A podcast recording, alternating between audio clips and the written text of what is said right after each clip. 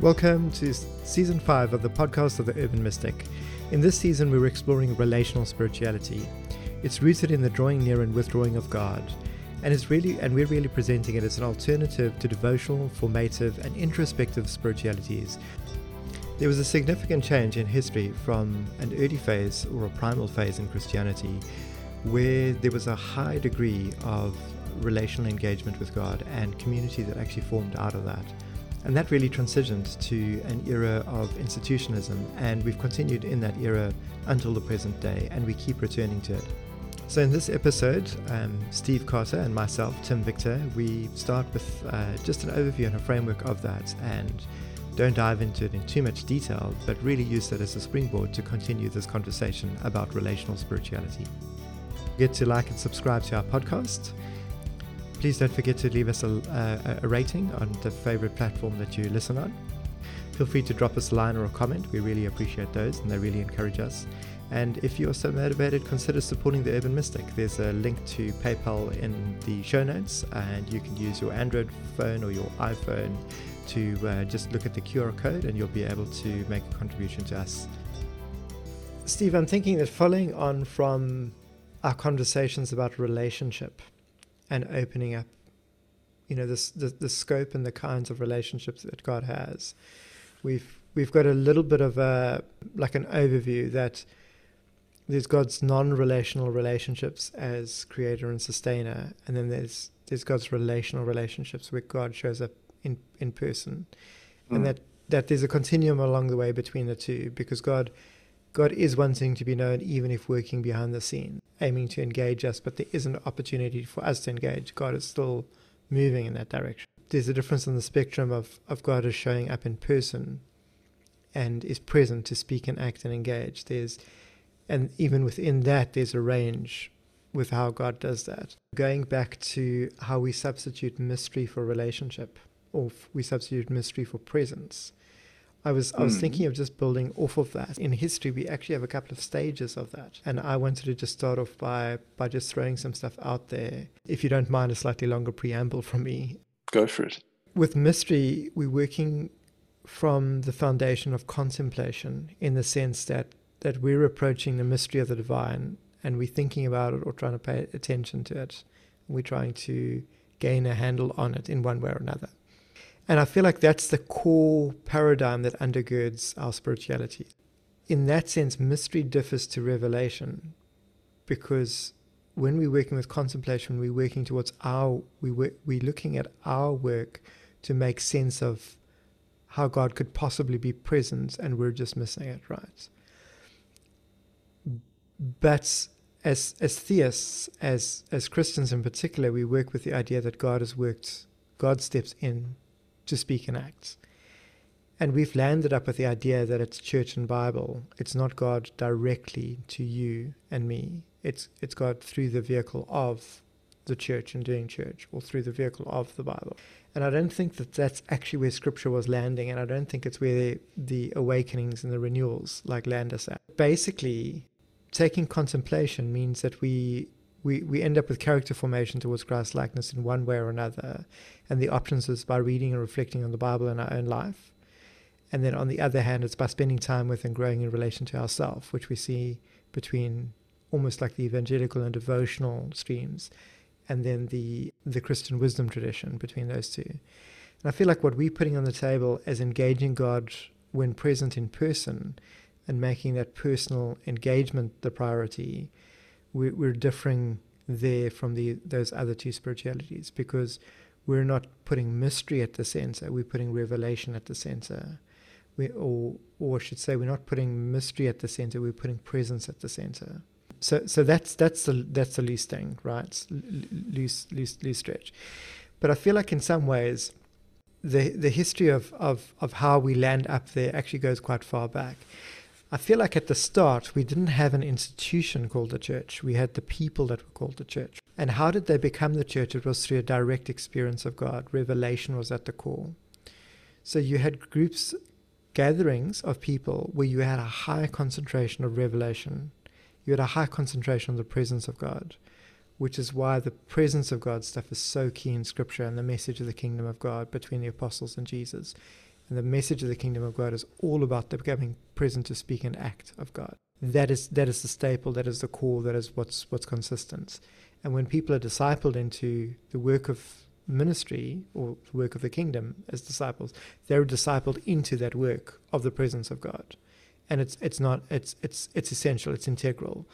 So you you had communities of people, and the reason why they were gathered was because they'd encountered the present God and then and then they gathered with other people who'd also encountered the present God. But you had a high degree of revelation, you had a high degree of presence, right? When you get three, four hundred years down the line, we've got the institution of the church coming to the fore. And then suddenly, how does Christianity grow? It grows by being citizens of the empire and grows by being born into that. And, and language gets introduced, and that language that is introduced is the language of, of, of, of, of mystagogy, of mystery. And it becomes it it actually becomes a thing in in that context in history where a few key people put the, the, the language and the concepts on the table and and they basically try to um, try to work it out because what they start dealing with is is the changeover from you know communities that are constructed around the becoming presentness of God to gatherings that are constructed around the liturgy. We gather to do church. They had to ask questions about so, how do we school people into baptism? Like, what are we teaching them for baptism? What are we teaching them around their first communion? And so we ended up with these these series of of sermons, of teachings that basically aimed to introduce people to the ideas around this, but then also with the hope of trying to school them into perhaps you'll enter into the mystery of it became the language. Perhaps this mystery you'll discover the presence in and through it. So so that's that's the that's the broadest brush. We've got this significant change in history.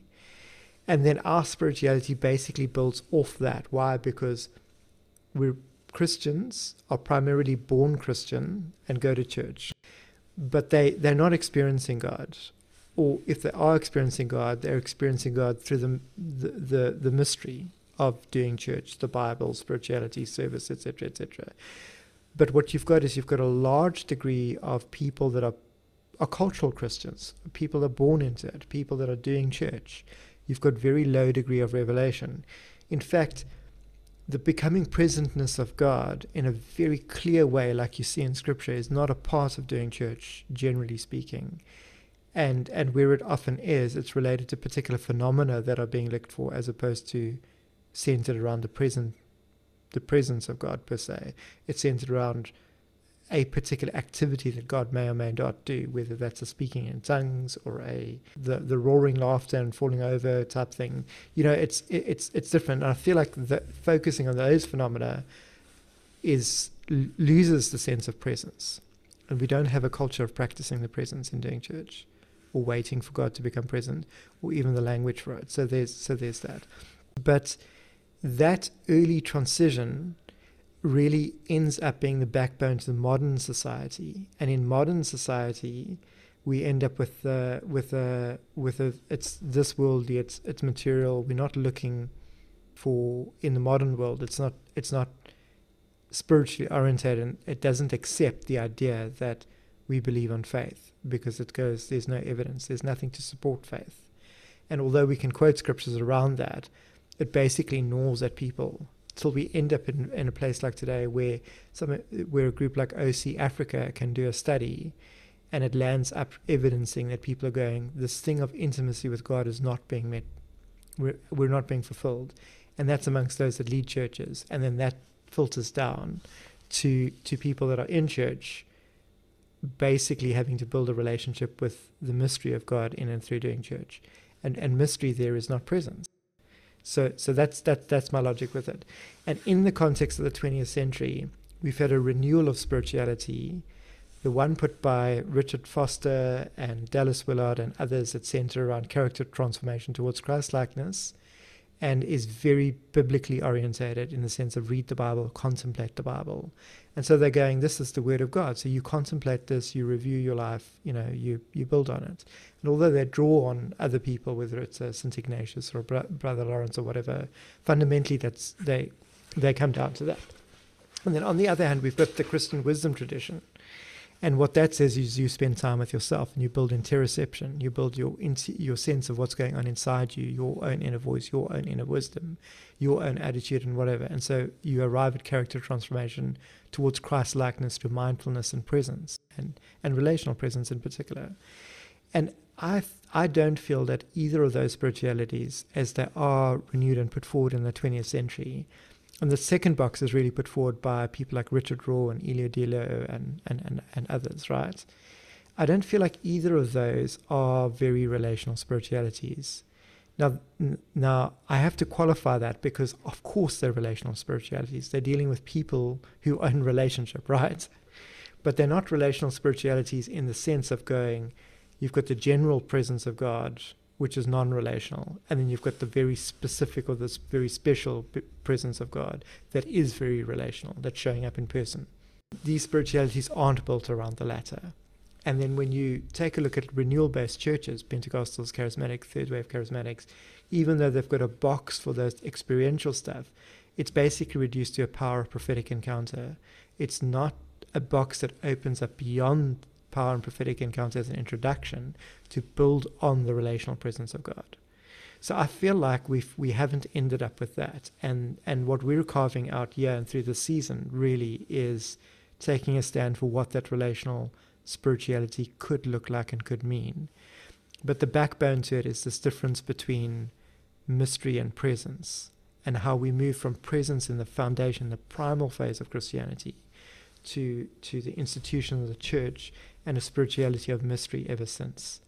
And, and our language is unclear because we've basically turned mystery into presence, silence into the voice of God, God's absence into into us having to give up the idea of God to accept that God's a mystery that can never be known. You know, whereas whereas the primal foundation and the biblical text itself and every many of the key figures in history basically counter that because where did they start? What's the foundation to what they produced? It was the becoming presentness of God. Why are they so significant as spiritual figures? Because they sought to introduce people into that God, into that relationship of that personal relational engagement with God. And I feel like what we've landed up with today is a spirituality that isn't looking for that, and by and large, doing church that isn't looking to do that. So I thought I'd I'd really just throw that out here as the box because I feel like in some ways this becomes a bit of a foundation for the rest of what we build on. Um, and thus ends my long ramble to start. cool. Have I have I potentially stumped you with an overload there? what do you what do you? No, look, it, it's it's both a lot to take in and not a lot to take in because it's not like it's stuff we haven't been kicking around but you've condensed it into a format that is that is quite like it's quite dense and it gets a lot of sort of threads all together i'm just wondering like where to start and what to tease out for the listener in terms of what what's like helpful do we start at the beginning and talk about this this jump that you're talking about from presence to mystery? Uh, do we look at the whys, or do we just ignore all of that actually and just go straight into the okay? So then, what does I don't want to use language of returning because I, I, think that that's sometimes a little a little naive. You know, people talk about oh, if we could just go back to the way it was in the Bible. Well, I don't know about that.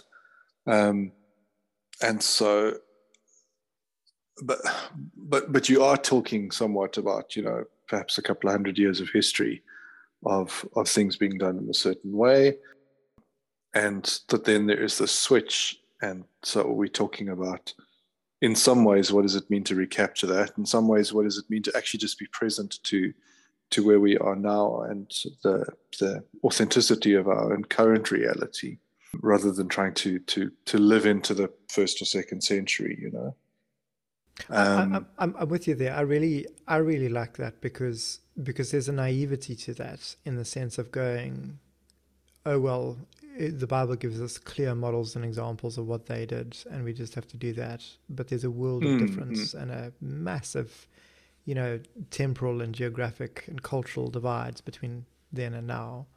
So I feel like what happens then is is we try we often end up trying to repeat the form without repeating the why. Because we end up doing church we don't end up doing the presence of god. Yeah what i'm also wondering is is i don't have much to go off of this but on this but i've, I've been wondering as well for myself if there aren't some significant kind of relational jumps between the first and second century and now. And and and part of what makes me wonder that is if i look at some of the scholarship around kind of just um, the what would we call it? I was not trying to get too kind of caught up in it all, but but some of the gendered stuff going on two millennia ago in human history, some of the social stuff, some of the socio-demographic stuff, some of the sort of mm. social power structure differences that are less so now, you know. Mm. So it's it's far less common for a husband to talk about his wife as his property now oh, for example God. like let's you know yeah so without wanting to unpack that at all i would just make the distinction between potentially the way in which men and women related back then is quite different to now and and you know one of the things that i've always found fascinating about kind of quote unquote biblical culture is that there are some things Rob Bell, I really enjoy. He puts it this way: he says, you know, you, you look at the Bible and you go, so outdated. These people are doing all this weird stuff back then, slavery and you know, like horrible things, right? Um, but he says, but at the same time, you look back and you read, you know, love yourself and your neighbor, and how well are we doing on that right now? Not so well. So, so uh, you know, when I talk about the Bible, I'm also talking about the culture in which it comes through. And so I'm talking about the people back then and going, well, there were some things happening then that, that were way ahead of their time and even somewhat ahead of our time. But at the same time, there were also some things happening back then that that were definitely in that time. And I think we have a better understanding of, of human beings and and how we how we grow and develop and how we become healthy expressions of what it means to being a human being and that there is some sort of sense of an evolutionary journey over the, the millennia and the, the centuries and the millennia towards where we get to now and going, okay, so what it might mean for God to show up relationally with people then, it might be a little different now, based primarily off my wonderings about, or wanderings about what it means for people to relate to people and you know, as we've been talking about how you relate to yourself and others is somewhat of a vehicle in terms of relating to God.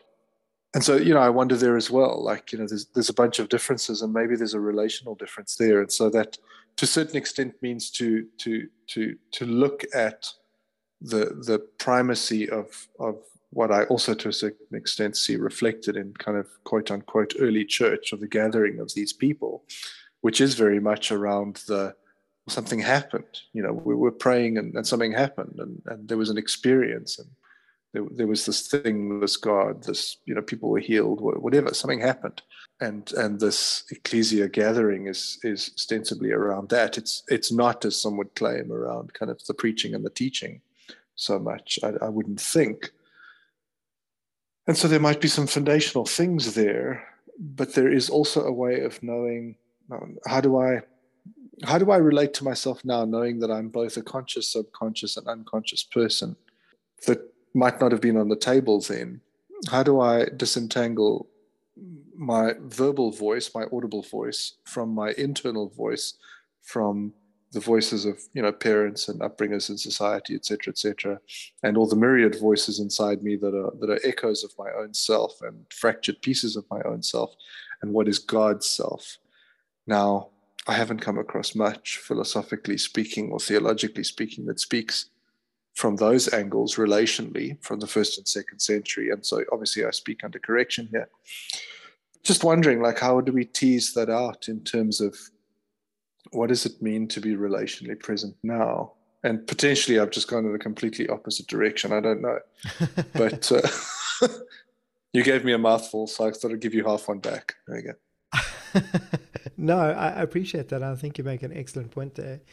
I think the one thing to recognize is that there is a very key difference between when we look earlier in history, God was understood to work hierarchically. So, how does God relate? God basically functions via emperor and pope. Like you can't expect God to speak to the common peasant, right? Except that God keeps going around speaking to a common peasant and upending that. yeah. So so they so difficult. yeah. And they used to have very clear boxes. What did it mean to follow God? Well, you gave up your life as a soldier or a farmer, and you became a an ascetic. You know, you know. So, so there's there's some remarkable differences between society then and what's enabled now. But then, but then the other thing is, in a very hierarchical society, you've got li- little freedom but little satisfaction. So, you, so the idea of the quality of love and marriage was not on the table. It was you you produce children, so you've stayed married. You know that's what it is. There's no such thing as um, there's no such thing as personal satisfaction. It's it's contractual, and God works primarily through legislation. You know along those lines. Whereas in our mm. society, mm. we we've got a quality of relationship in mind that becomes central and critical that wasn't available in society before you know the modern secular society and the modern you know the postmodern or post secular society. So things have definitely shifted, and what's come to the fore is is not just a contractual status between us and God, because that was primarily uh, what it was before. Salvation is a contractual thing. Jesus got the IKEA treatment, and uh, and that's it. You know, it's a done deal. So it's not a feeling. It's uh, it's something that you accept by faith, and you know what? You're within this this empire. And so so the one big thing that has changed is we've stopped being born as Christians within a society, and that's our faith by default. And and how do we know we're Christian? Well, because we're Roman. And then after that, how do you know you're Christian? well, you know, I'm I'm Scottish, so I'm Presbyterian, or I'm English, so I'm Church of England, or I'm, you know, mm. it, it, it, transitioned from being the faith of the empire to to a fractured to a fractured faith around the nation yeah. and the people. You know, so so you you were a Christian people. You know, like that's that's a big difference. Whereas now, one of the other big things is is is that people might be born within a religion, but they move from their religion to be a secular individual and then as a secular individual, they're surrounded by religious pluralism. That's very different. There's very different questions that are on the table when it comes to this and the question of God compared to even 100 or 200 years ago, where the idea was even though there are these other religions, at least within the Christian world, those religions were seen as pointing towards Christianity. So, so the, the questions were posed and answered in very different ways. And that's both in terms of wh- who, what is God and what does God mean or the transcendent is on one hand. On the other hand is what is a person, and then and then the other thing really is is what's going on with people in relation to themselves, you know, and the meaningfulness of their relationship of people to people or people to God. You know, so in mm. the past, I don't think that was on the table. You know, the the the serf in the Middle Ages going to church, you know, like like going to church was God's way of relating to them. Why? Because it was via the hierarchy and via the system. Mm. You know, nowadays you try to impose that on people. I go, I don't want that. like, firstly, it's an mm. alien world and culture, and secondly, hang on, I don't think that's a relationship. You know, institutional relating is not an actual relationship with God. And and and then and then when we when we read history, um, we've got the privilege from our vantage point as society to look back at least and go, well, we've got access to a picture of that historical world. Whereas in the periods leading up to the modern world, they didn't. The only access that they had was what they were schooled into, which was within the institutional things. And so all your relationships were institutional and they were all hierarchical. And, and they weren't about your quality of life and they weren't about the quality of the relationship. They were, they were about, you know, keeping the system running, I guess. Yeah, definitely. I think the, the question about quality of relationship has become more and more a focal point for humanity. Definitively, I think over the last 20 to 30 years, it emerged more and more centrally. Yeah, it's, it's not that it's not there from what I understand, you know, centuries ago, but it, it takes on a completely new nature. It is, is far more individualized and there's far more importance on each individual experience as it might or might not add to the communal. Um, but it's not subsumed into the in, uh, into the uh, institution. It's not, you know, everyone's all just one and the same. I saw a great cartoon the other day that I just thought really, uh, it's it's obviously meant as a dig at this, but I think it works well in reverse. Ha ha for whoever drew drew it up. Sorry, it backfired in my mind a little. It's a it's a picture of a tribe of cavemen, and uh, two of them are standing on the top of a cliff with the rest of the tribe like just a little bit behind them, and the two right at the top at the edge have just thrown one off the cliff and uh, so they're the agents of the tribe and so right behind them is is a leader of the tribe addressing the rest of the tribe saying right is there anyone else here who feels as though their needs are not being met but but i think for me what i find so so fantastic about that because well let me put it this way at least the context in which it was shared led me to believe that it's written from the perspective of people who think talking about needs being met is a caveman experience. Unfortunately, I think it's the other way around, and it just shows up that we've actually moved a long way to to actually to take very seriously individuals and their needs. And what does that mean then for an intra relationship and an inter relationship? And uh, and obviously, what does that then mean for the divine relationship? And yet, there, there there's very real echoes of that. If if I just read sort of sacred texts, you know, and look at what happens with individuals. I mean, we don't even have to go further than that. You talk about the serf and the peasants and whatever. There are stories about the God that meets the individual. And I think that there's always, for me specifically in those sacred texts, there's always a very big tension between individual and community. And I think that's really, really important. I wouldn't go the hyper individualized route. Um, but I also don't go the other direction, which I think is what institution banks on, which is the, you know, all faith is communal faith. Um, all, ex, you know, I'm not even going to talk experience because it's a bit anti-experience, but all religion is communal religion. It's it's kind of you know it's centralized, etc., etc. Whereas there's a great tension between, you know, the stories of of a Paul meeting with God as an individual and how that ties into his ex community as as a Israelite and Jew, and into the new community of these these people being, you know, who, who seem to be sort of somewhat leaving the Jewish community, etc., etc. So there's there's all of that, and I think we see a lot of those textures these days, and that has to then show up with how we are relating with ourselves, with others, and then with God. It it's uh, yeah, there is a necessity for that institution to take more of a back seat in some ways.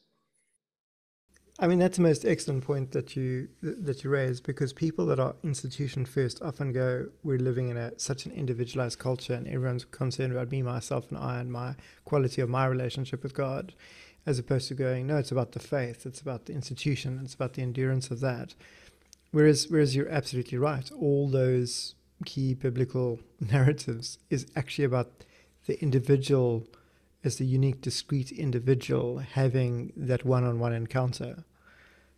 You know, and and on that basis, they go into a community of others who've also had that, and that's what I mean eh, on on one level where I go as as the as the early people that were the church, there was a high degree of that one-on-one encounter with God, and that is pivotal. So it's a high concentration of revelation amidst that gathering. And so much so that, that it's, it's, it's paradigmatically central. But subsequently, there's very little in comparison to the masses. So, you know, there's how many billions of people that are born Christian, and peop- and and the majority of the faith basically goes, eh, if we don't need the experience, you know, and those institutions are saying that. People, the people are also saying that that too, and they've also gone, yeah, I've always been a Christian, so you know, like, and you know what, God's universal, so yeah, God's all around, so we don't need a special encounter. I feel like we've got something that cuts against it, but I feel like one of the other things that this shift in society changes is it is is we are presented with the question of what is a fulfilling relationship with God with us, whereas prior to that, that wasn't the case. What's a fulfilling relationship? Well, the IKEA moment with Jesus and the institution that follows you know, his death, his resurrection, his life, you know, uh, like what he preaches, scripture that's left over. It's that becomes depersonalized because the minute we go from a high degree of God pitching up in person to speak and act, and community set around that. The minute we go from that to it's an institution that gathers in the name and reputation of, to reflect on, and but we don't need that one on one. Why? Because we've got the faith established. You know, the minute we've got that, we've got a low degree of presence and revelation and we've got a high degree of, of, of mystery, but it's not mystery in a good sense of, ooh, there's a curiosity to explore here. It's a mystery in the sense of going, I have, I have questions, and faith doesn't have questions. and I think it's that backstory that lands us where, where, where we are today. But, but the, the shift in our society is really one that goes, where we recognize that to relate to a book or to relate to an institution is not the same as relating to a person. And I think that's that's what it is. It gives us this possibility of going, my intra relational engagement with the idea of God is not the same as my intra relationship with the God that becomes present, that then becomes the inter relational engagement. And intimacy with God has primarily got to be that. And so, so I think of texts like Jesus going, "My sheep will know my voice," and and the number one question that comes back when we talk about you know hearing from God is people go, "How do you know?" How do you know, Steve? How do you know you're hearing from God? Well, you know, Jesus was pretty confident that his sheep would know his voice, right? so if we're struggling with that, perhaps no matter how biblical we are, we're, we're missing something. Or you take it a step further, and, and, and Jesus talks about, you know, we will come and make our, our home in you, my Father and I. That's a step. That's a step further beyond what that culture was, because because yes, Jesus represents the Father. The Father's hidden, and now Jesus is going, I'm going to make the Father known to you ooh, hang on. That's that's quite intense because he's mm. you know he's opening something up there, and I just don't feel like we've built a spirituality based on that. You know, and in fact, the notion of faith is not based on that. The notion of faith, I don't feel, is based on relational engagement. It is based on faithfulness and the idea of having a relationship through that faithfulness and a relationship through that institution or a relationship through those practices. But it doesn't have relationship in the sense of going, um, we show up to each other. you know, we mm. show up for God. God might show up for us in society, but but like like that image that you used last week of preparing food for your kids, and mm. they're not present to you while you're preparing. They come down to eat, and then you leave, and you're not relationally present to them while they're having those needs fulfilled, or they take the food and they go up to the room. You know, that kind of relational connection is mm. is really is really what this change in society makes makes for us, I think. And our notions of personhood, our, our depth of understanding of, of, of having a psyche within us, um, and, and the fact that we recognize that we could be relating to ourselves and is relating to your deeper self, the higher self, which is God, or not, is a question that comes onto the table. It, it mm. wasn't possibly on the table beforehand.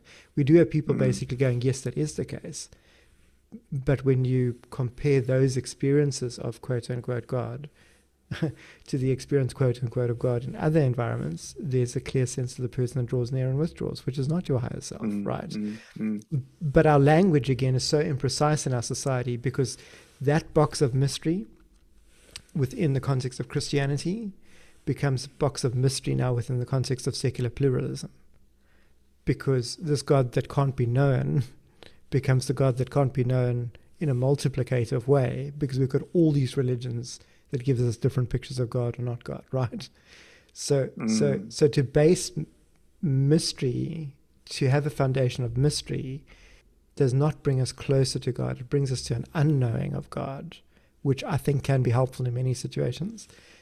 But that unknowing is not fulfilled without a moving to a deeper knowing, and that being a relational knowing where what is unknown is is is rediscovered. You know, so let me let me phrase it this way. I can have the notion of, oh, so God is God is a father, and I can know what a father is like.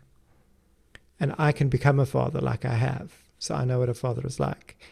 But then when I encounter God and I encounter God as a in that father role, I get to discover that my father was nothing like God as a father and I'm nothing like and, and I'm not like my father as a father, and I'm not like God as a father. So there I can go, well, God is actually not like a father. but at the same time, the notion of what fatherhood is or being a father is rewritten through that engagement. So that's how the knowing, the unknowing, and what's a super essentialism comes together that actually takes us to a deeper knowing. But if all I landed was going, God is not like a father, then I've unknown, but I haven't come to a deeper knowing. Yeah, that's good. I think part of part of what I would grasp for here is is to to try and nuance kind of the, the sort of stasis versus dynamic states, right? Is or static versus dynamic state, because I think sometimes the knowing sounds very much destination oriented. So, not that this is what you're saying, but I think the language can can almost suggest so before you become a father, you don't know what it is to become a father. Then you become a father, and then you know what it is to become a father, right? If you read that statically, it means at the very point at which you hear the first cry of the newborn or hold the newborn in your arms or whatever it is, suddenly you are completely aware and present to every every inch, every possible nuance of what it means to be a father. And that's not true. And so, in knowing, there is also the awareness of great mystery of unknowing. But even that is not a static position because the mystery is a relational fuel in a way, because relationship thrives off mutual self disclosure, revelation, mutual connection, mutual meeting of needs, etc., etc. You can't do that with a static mystery because how do I meet this thing's needs? What do I say? What do I do? Are they here? Are they not? And, and that kind of ambiguity does not foster relationship. It actually kills relationship. But mystery that's enticing, for example, I can tell you so far at an experiential level, oh, even this requires nuancing. Let me try and make it simple and then and then and then scatter into a thousand pieces. I can tell you what it's like to be the father to an eight-year-old girl. Because I've done that so far. Well, I will have uh, by Saturday when she actually turns eight. so, right, I can I can tell you theoretically what it's like to be a parent to a teenager because I've I've studied that and I study it all the time and I work with parents whenever I get the chance to to look at how do we become better versions of ourselves as human beings so we can parent better. But I haven't lived in a household with a teenager that is part of me that I care that deeply for, that irritates me that deeply, etc., etc., all part of the parenting journey, right? But then I also I can't claim to have I can't claim to be the father to an eight-year-old girl either, not in totality. Because there's been parts that I've not been present to, parts that I've missed, parts that I have sort of watched at a distance, parts that I've tried really hard to and still got wrong. Um, and so there's all this nuance involved with with what it means to. I mean, so I've got three kids. So my third kid might get the best version of me as a parent to an eight year old after I've tried it out on two other eight year olds, for example. There, I'm hearing an ever changing dynamic father in relation to ever changing dynamic children. Yes, yes, yes. So there's all of those variables at play. And so I'm, I'm not suggesting that you're saying that I'm offering this just to nuance what you're saying because the language needs it needs that color for us to really see because otherwise it, it can sound like well i didn't know what it was to be a father then i met god god is a father now i know what a father is like. But but that's not a very mysterious space to be in. That that's a very clinical well there's three ways in which god expresses fatherhood. Boom boom boom done. Okay let's move on. Now there's three ways in which god expresses kingship. Boom boom boom three ways in which God expresses servanthood. You know, it gets back to that equation level stuff, but that's that's not that's not relational interaction. Relational interaction is risk and is mystery in amongst everything else. And so there is the question of, well, what am I going to be like as a father to a nine-year-old? I don't know. I'm stepping into that. And I'll discover parts of it. And I'll do it as present as I can to myself I'll do it in in in a in as present a way as I can to God, to to my partner, to the actual child that I'm I'm trying to be a father to. um, to the other children as they, you know, because there's that dynamic, right? Because not only does my eldest get to experience me as a father to her as an eight year old, but the next one down the line watches as a five year old as I father an eight year old and picks up on that. And there's all those kinds of levels of things that play out in a very dynamic way. And perhaps I'll do some of my best work with eight year olds when I'm a grandparent. Who knows? But the mystery, who knows, is, is also not a static like, well, we can't know, we'll never know. There's an enticement into deeper knowing and for me, uh, I said this last week, knowing is is very much the relational process. It is the it is essentially the intercourse between two agents of going deeper and going further and more intimately and more curious and more revealed and more and and and I yeah I think that's that's very much based on the nature of, of, of relationships. Um, I, I, like that because on, on one hand we, we we end up with if we maximize God as mystery, we end up with the idea that that God or mystery is then vague, impersonal, and essentially unknowable. Yeah. And especially if we have it in a static state, right? Yeah. But if we go God as ultimate mystery and and steps forward to be known, then we go, God mm. is, is, a, is a mystery that we start out when we're looking for is vague, hard to find, you know, impersonal, essentially unknowable, like can't relate to it, can't discover it. But we come to discover that God is the person who steps forward and is actually dis- distinct, personal, and self revealing in the sense that, that this is a very distinct someone that steps forward to announce and make oneself known and and who wants to enter deeply into relationship, not only self-revealing but also deeply relational. And so in, in that case, we've got a we've got a static in, interplay between the two. So so the difference is also then we're going God is not as statically known about God. We you know we have an idea of God. God is ultimately only known relationally. So, so to know God as an idea is to have a static idea, or, you know, a theological construct, a, a, a faith block, you know, like whatever it is. Mm, But that idea of God must essentially be displaced by the person, and that person might go, "No, I want to, I want you to unknow what you think of me," or we'll go, "Hang on, what I thought of you is a close approximation of you, but it can't it can't stand as proxy for you. I have to let that go to engage you. And I think mm. in both cases, we are dealing with the dynamic. And I, I really like the way you put that. Um, I mm, hadn't thought mm. of it that way before, so I'm, I'm definitely going to plagiarize that. oh, cool. But, you know, even as you describe that stepping forward, I think is a dynamic process because, because, so, oh, so many thoughts, so little surface tongue of surface space, what uh, surface area of tongue and mouth to get it out. So God as person steps forward and says something. Now think of that in the person to person, right? So let, let's talk about first meeting. You and I meet at first and we say some things to each other. Perhaps we have coffee for an hour.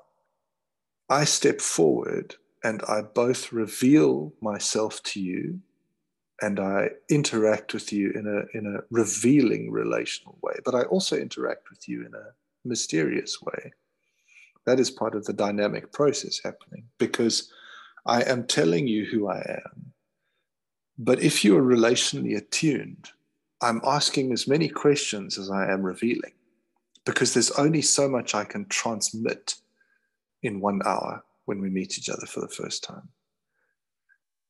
And you as person will go away with your entire history and makeup, etc., through as the lens through which you you read that interaction, and perhaps that will have that will have an effect on some of the things that I'm directly revealing to you. I'm saying to you. I'm I'm exposing myself to you. But at the same time, I'm similarly not. There are parts of me that I'm hiding, parts that I'm holding back in a first meeting, parts that that you know, this sounds overly simplistic, and, and I feel like I'm back in evangelical church circles, but parts that you're not ready to hear about, because we have to lay a foundation of knowing before we build that kind of bridge of which we share these kinds of things. And, and so I think then of like human to divine interactions and go, many of my interactions at least have been, some of them have been quite fleeting, some of them have been longer, but I am yet to experience, and, and so I'm not saying that this doesn't happen because I haven't experienced it, but I'm yet to experience like like a six hour conversation with God kind of experience, for example. I, have I've had that. I must admit. I, I know, which is partly why I just I put that out there so clearly. So, but that allows for me to go away and go. There is a person that steps forward, a person that that has now been known, and there has been an interplay between the two of us. There is some revelation. There is potentially even some newness. But the more I become attuned, the more I'm aware that's not the whole thing necessarily. And so there is perhaps more to come. And so there is some mystery which I'm enticed by, but it's not a mystery of it's not possible to know. There's no desire to reveal, but that is part of the of the longitudinal sort of manifestation of relationship. That totally makes sense. And and I think just staying within the, the, the notion of the static versus the dynamic, static knowing looks like God left us a book. And so we can know everything about God in that book. We don't need the one on one because we've got faith and we've got the good book and we've got the institution, right? Static unknowing looks like, well, you know, Jesus went up in the cloud and he was veiled again, right? After having shown himself, he, he retreated, which again supports the idea of just go to the book or leave the book aside and move beyond. So, so we end up with, the, with, with, these two positions of, of static and people wanting to push the static Jesus, Bible, church, blah, blah, blah. And then on the other hand, you've got people wanting to push the static unknown. No, give up Jesus, give up the Bible, give up the church, you know, like in a sense, like withdraw. Because why? God is ultimately mystery. So ultimately, God is the one who veils himself again so that she cannot be known, right? Mm. And I think that's that's different. Your your encounter, your social encounter there describes people who show up and initially meet each other, and there's mm. a starting to know each other, doing an activity together, and then they withdraw. But then they show up to each other again, yeah. and they build, and then they withdraw. And that language of God's drawing near and God's withdrawal is, is, is what I refer to as being present there in Genesis from the start and throughout. Mm. Mm. What we what we've developed is is is perhaps that idea of of peak experiences. Again, the relationship is static.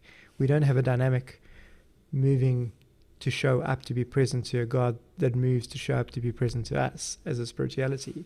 We'll end up with the notion of like, well, mountaintop experiences are once in a lifetime, you know, and you know, Moses mm. went up the mountain once, you know, and we don't follow that up with, well, you know, every day for 40 years after that, that cloud came to meet him in the tent of meeting mm. and every morning he'd go mm. there, you know, so we don't have, we don't have that in, in our box. We, we've got the idea that, that God did that for a certain time only to produce this book, really is what it comes mm. down to. Because the book is the ultimate expression of the word of God and there was a person for a time that we call the word of God right? And, and I think I think I think what we're doing and what our age opens up is the notion of of the one-on-one relationship with that God that does become present or can potentially. But in our society, we've got these two static positions that are held the static position of faith and the static position of mystery.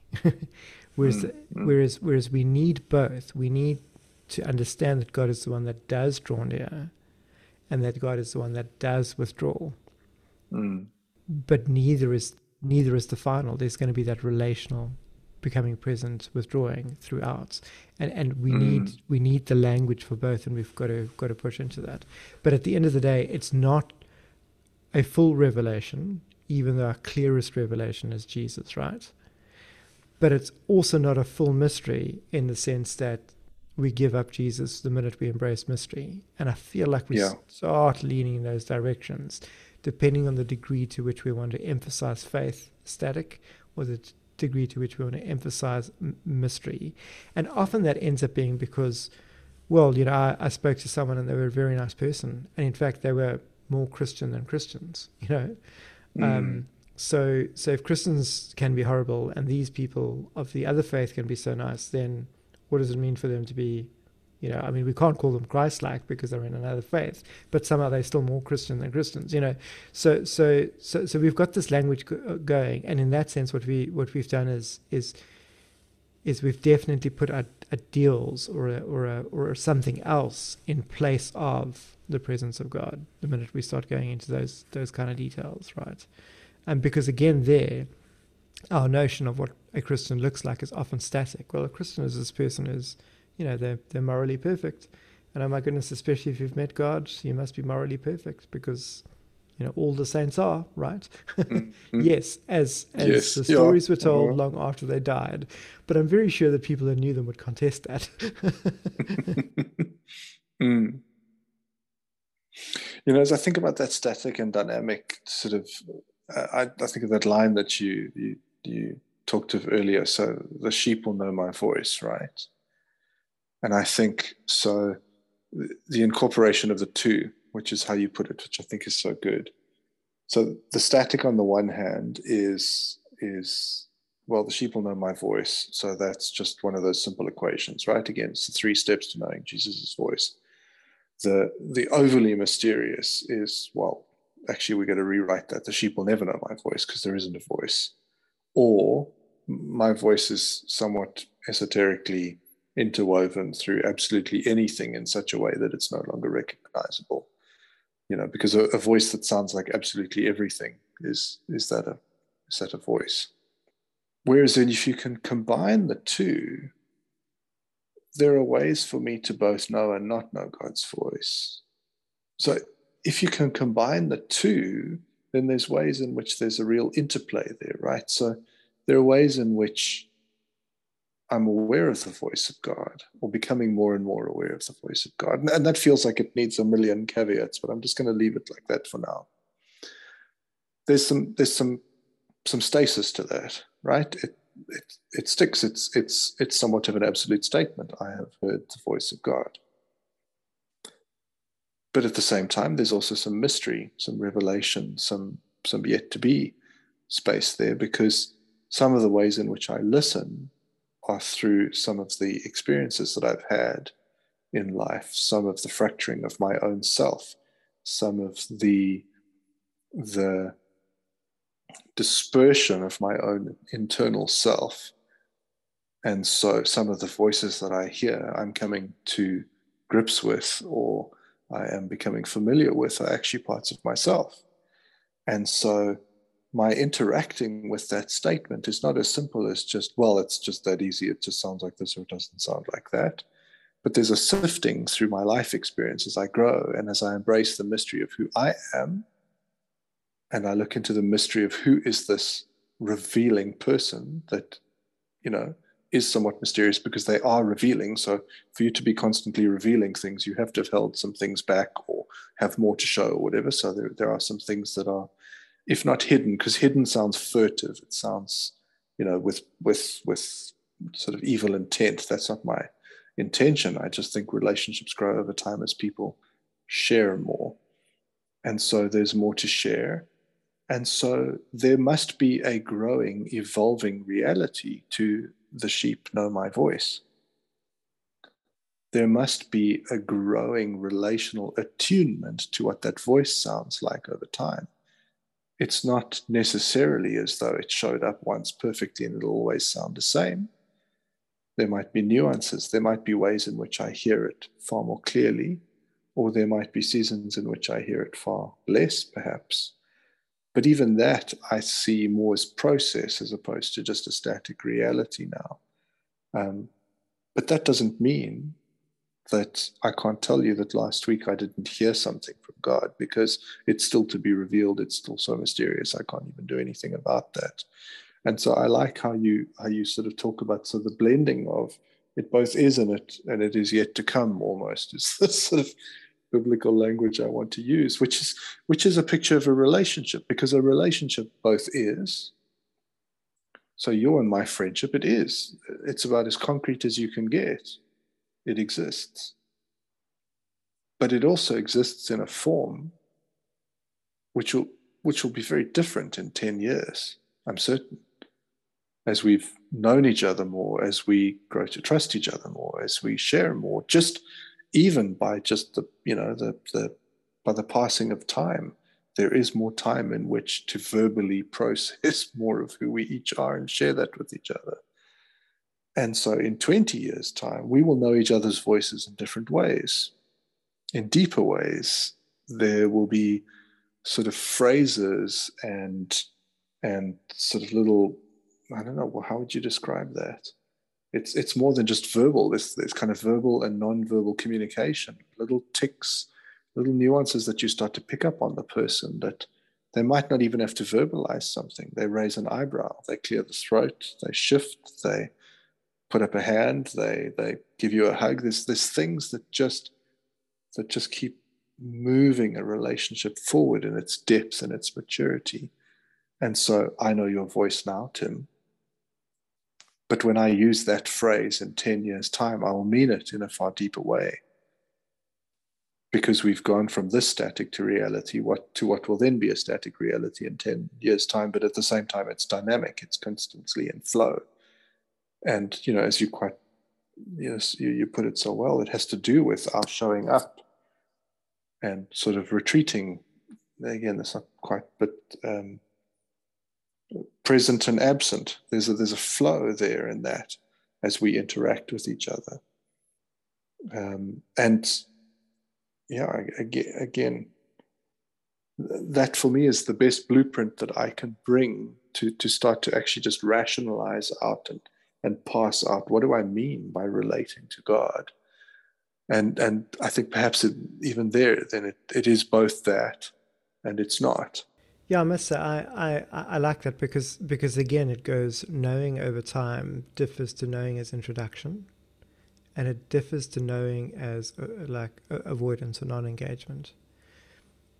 Because uh, you know, and, and we'll still we'll still get to that, but there's there are ways in which people respond to the question of experiencing God that actually basically shows you what they're doing or what they're practicing. Mm-hmm. And and and there are people that basically go, I don't need to experience God like that. Or I had an experience like that, but you know what? I've never looked for one again. Or I don't think it's possible for me to have a relationship with God like that, even though it's possible for others you know, etc., etc. So there's a number of ways in mm. which hmm. people can can can land up with this. But I, I just come back to, again, and, and maybe that's just my hobby horse for now, is I don't feel like we've got an established spirituality that basically says, Steve, Tim, you can have a one on one intimate relationship with God and you know what it looks like? It looks like the following. And and that isn't you have a daily devotional reading a book. right? What it looks like is this growing relationship that might even take the following phases, or you might want to, or you'll discover the following in terms of how God speaks, or how God leads you, or how God responds to where you're at in your life. You know, it gives you the sense that God cares about you and wants to show up for you in the same way that you're married to someone and and when they go through stuff you actually want to hear them on what's going on you want to show up for them in terms of their needs mm. right and vice versa mm. Mm. we don't really our prayer box doesn't allow for response and I think that's where the language of intra and interrelational dynamics then starts going into relational transactions. Who's being active, who's being receptive you know and in many cases when we get to the language of prayer or spirituality we're active directed towards god. But is god speaking back to us? I mean we can go maybe if we're open to the mystery box. But if you phone me and i pick up the phone and i hear your voice not only mm. have you exercised your agency in dialing into me but when i pick up the phone and i hear your voice i recognize your voice.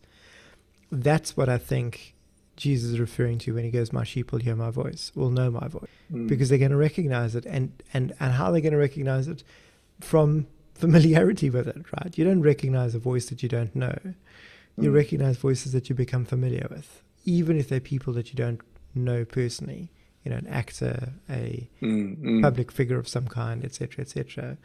But for people that you know personally, their voice and recognizing their voice becomes an easy thing to you, even if the line is bad.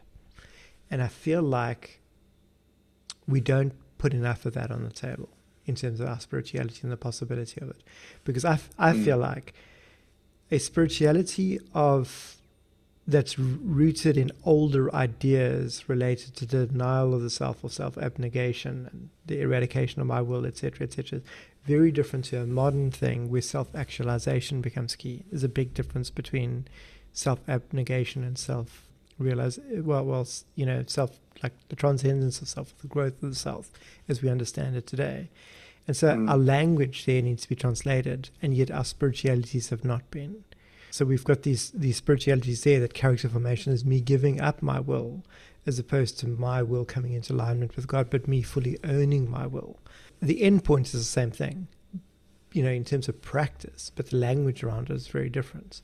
You know, and so so there's a lot of things like that as well that I feel like uh, and yeah, perhaps I've just in my thought just gone back to earlier how have things changed over time.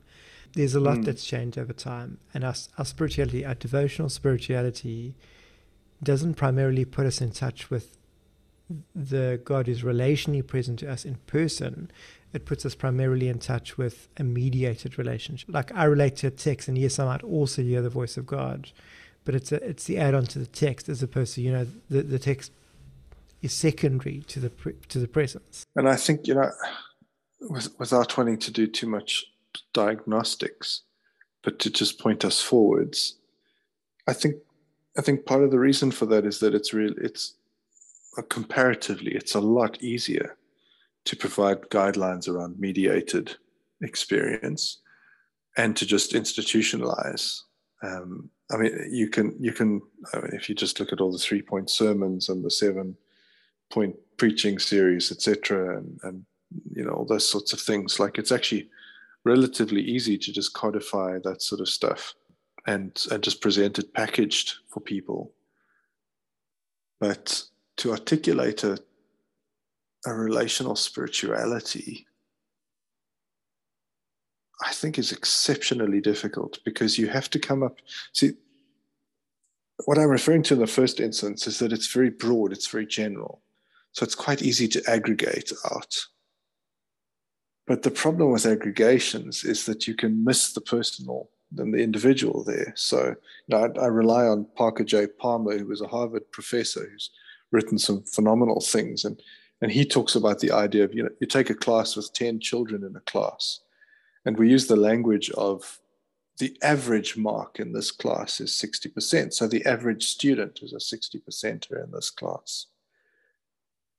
But then when you actually look at the marks from the children, you have five of them at 40%, five of them at 80%, and your average mark is 60. Not one of those children are receiving 60% as a mark. So that average person actually doesn't exist. And and and so you know when we talk institutional etc you, you can provide these broad strokes general ways of, of looking at things that even can get relatively specific and we can still never touch on the actual individuals that make up the whole. And that's where I think the relational spirituality has such a challenge because there has to be, in to my mind, at least so far, there has to be some broad brushstrokes around what is healthy relationship, etc., etc. But part of the key is again to hold this tension and go, but if I'm to do this would be my first stab at. If I, if I'm to do relational spirituality, I have to take very seriously that relationships are a important, that b there is a healthy and unhealthy way to go around them, and that c they take place firstly in one-to-one format before they go any broader than that. Which means if I'm to do a relational spirituality with you, Tim, or you with me, I need to show up alongside you. And I need to take a very specific interest in you. But at the same time, I also have to take a very specific interest in myself because I have to be aware of myself and who I am and who I am with myself and how I am and how that person who intra relates will then show up and manifest in an inter relationship between me and you. And then I have to leave space for the further interrelationship of you are having an intra relationship within yourself and an inter relationship with God. And because I'm involved, I'm having an intra relationship with me and God and with you and me and God. And it already we're off the charts complexity wise. and and I can do all the, you know, I, have got quite a, a, reasonable experience in, you know, personality difference and measuring and um, systems and all those sorts of ways of thinking. But none of that might be exactly you. It might again give me some some pointers in a direction, but I still have to do the time to show up within me, next to you, to process how you are showing up within you. And there has to be space for you relating to God. And that's the simplest way I can slice it right now. And if I were to do that with anybody else, the variables might change exponentially in terms of even just how I'm relating within myself to that person relating within themselves to the stories they're telling, to the narrative of their life, to their experiences, etc. And that's before I even throw on the table how God is manifesting and choosing to interact with each individual, and potentially how God is interacting with me in the space in which I'm interacting with you or whoever this poor other individual is that I'm inflicting myself upon. and and it's it's incredibly difficult and i find i find that one of the hardest things that i have to do at the moment is if i talk to someone is not to click back into default kind of institutional theological thinking when i engage with them and to really hear them tell their stories for who they are for what they're experiencing for what they're saying. And at the same time you know i know i also need to be listening to what they're not saying to what they're saying that they wish they weren't saying to what they're saying which is a doorway to what they would hope to be able to say, to all of those sorts of things, and not just go, oh, well, here I've got a theory from this theorist and this will solve your problem, or I've got a piece of Bible text or whatever. And that's exceptionally hard work. It's it's it's both enlivening and very, very like tiring and that's potentially why we don't, and some of the pitfalls and the obstacles towards going about it. But I also think that, to my mind, it's well, it's an arrogant statement, but it's the healthiest expression I can think of of life at the moment, which is to be re- as relationally interconnected, interconnected, and be open to the interconnectedness with the divine and be aware of all of that in one big Venn diagram towards kind of what I would then also just sort of run back to the sacred text and talk about the abundance of life picture that I think Jesus is talking about. And I think relational spirituality would give us a shot at an abundance of relational life and interconnectedness. But that's some of the stuff we'd have to pass out in in in figuring out what is like what could that actually look like. That bit that you mentioned about the aggregate and not actually having that present in the room is that when we aggregate the average congregation against Scripture and we weight it in favor of Scripture, of course people hear from God and they're all in the Bible. when we weight the average congregation against, you know, uh, two millennia of spirituality and, and, and people that are known for things, we've got so many like great examples. But within any generation, they were few and far between. And given the number of people that we have in the world today that are doing church and religion as never before, we've got very little return on investment. We're not producing people that are on par with the greatest examples in history. So what we've got is we've got the equivalent of the A student that pulls everyone's grades up. And in every group that we get into, we pull from history. So we're pulling we're pulling the results of people that are mm. not alive and at present and amongst us, and we're using them to buff up the average. And we're not finding people within our communities that that end up with that high level of you know judgment language and my brain is very tired i'm sorry. But but basically we, we, we say we're pulling 20 different people's results and we've got a community of, of, of 80 and we're all functioning at 10, 20%, and they're up at the 90s, and they just pull all our, our average up. That's what I feel like we're doing when we rely on scripture and history and the weight of tradition to go like, yeah, look, we're on track, and because we've got this thing that we're doing, therefore we're on track with them feel somewhere in there my tired brain is tripped up in something. But no, look, look, I, I, I think it's a rather blunt and, and cynical take on our situation at the moment. But I do think it's also I would acknowledge that. Rooted, yeah. yeah, but I do also think it's, to my mind, it's rooted very truthfully, unfortunately. But I would acknowledge that that's very much from a relational perspective, and and I think that's where people have and would argue with us is that it's actually working perfectly fine for many traditions and many churches. And to them, I'd say, well, fantastic, like all the best, carry on. Good luck with that. But I, I don't, I, I cannot ignore in the sacred texts the the weighting, uh, as in as in the metric of weight, on the personal interactions.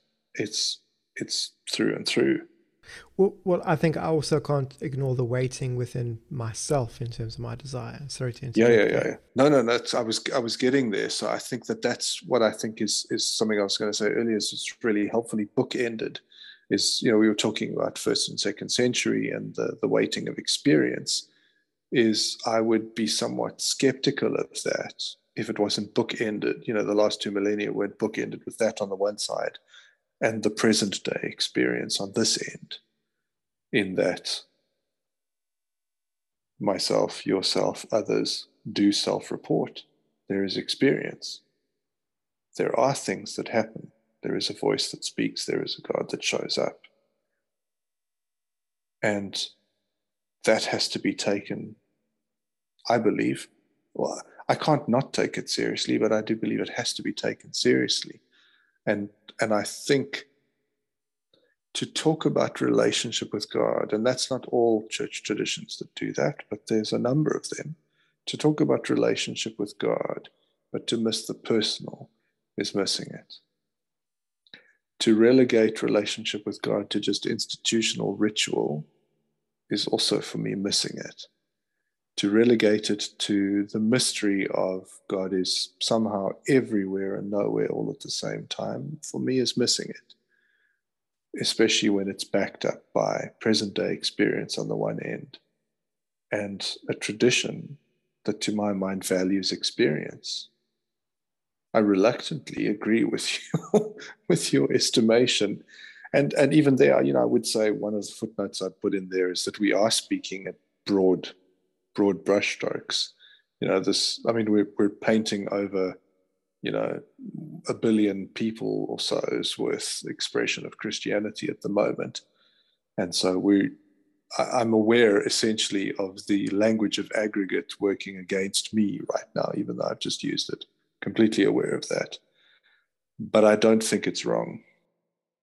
I think perhaps the, the language of the exception justifying the norm is has got to go together with that language of the aggregate because I know one of the counters that people I often have is going, yeah, but that also happens amongst us. We also had someone who wasn't in church down the road at home and God spoke to them and had, had that happened to them once. So of course we've got this and it's fulfilled. Or you know there was someone in church and you know God spoke and you know and so so I, I want to use the language of going in, in the world of what we value, we prioritize, and what we prioritize, we practice, we give very little portion of our service to any kind of, okay, God, you take the stage. Let's wait on you to do something. How much time do we give to that? And that's that's very little. So so so I think I think I want to I, I want to respond with that as well because I, I think I think it's easy to go, no, Tim, in particular. Um, uh, maybe you'll just get lumped in, guilt by association.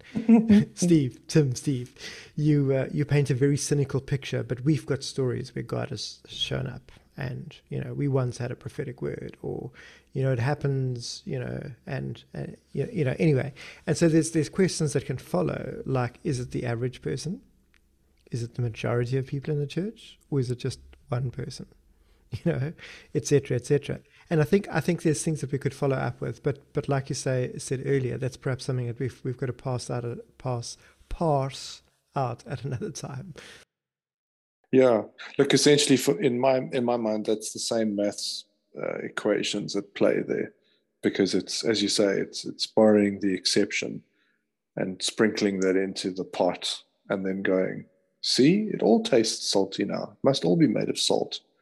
Well, um, and and yeah, and I think that's that's what we're hoping to put on the table, an alternative which says okay, so well, what if it wasn't just the exception, or what if it wasn't just, um, you know, everyone's average being pulled up because you know, well, Paul had that and Jesus had that, etc., etc., and, and we're buddy buddy with them through reading the scripture, so then that means we're okay as well.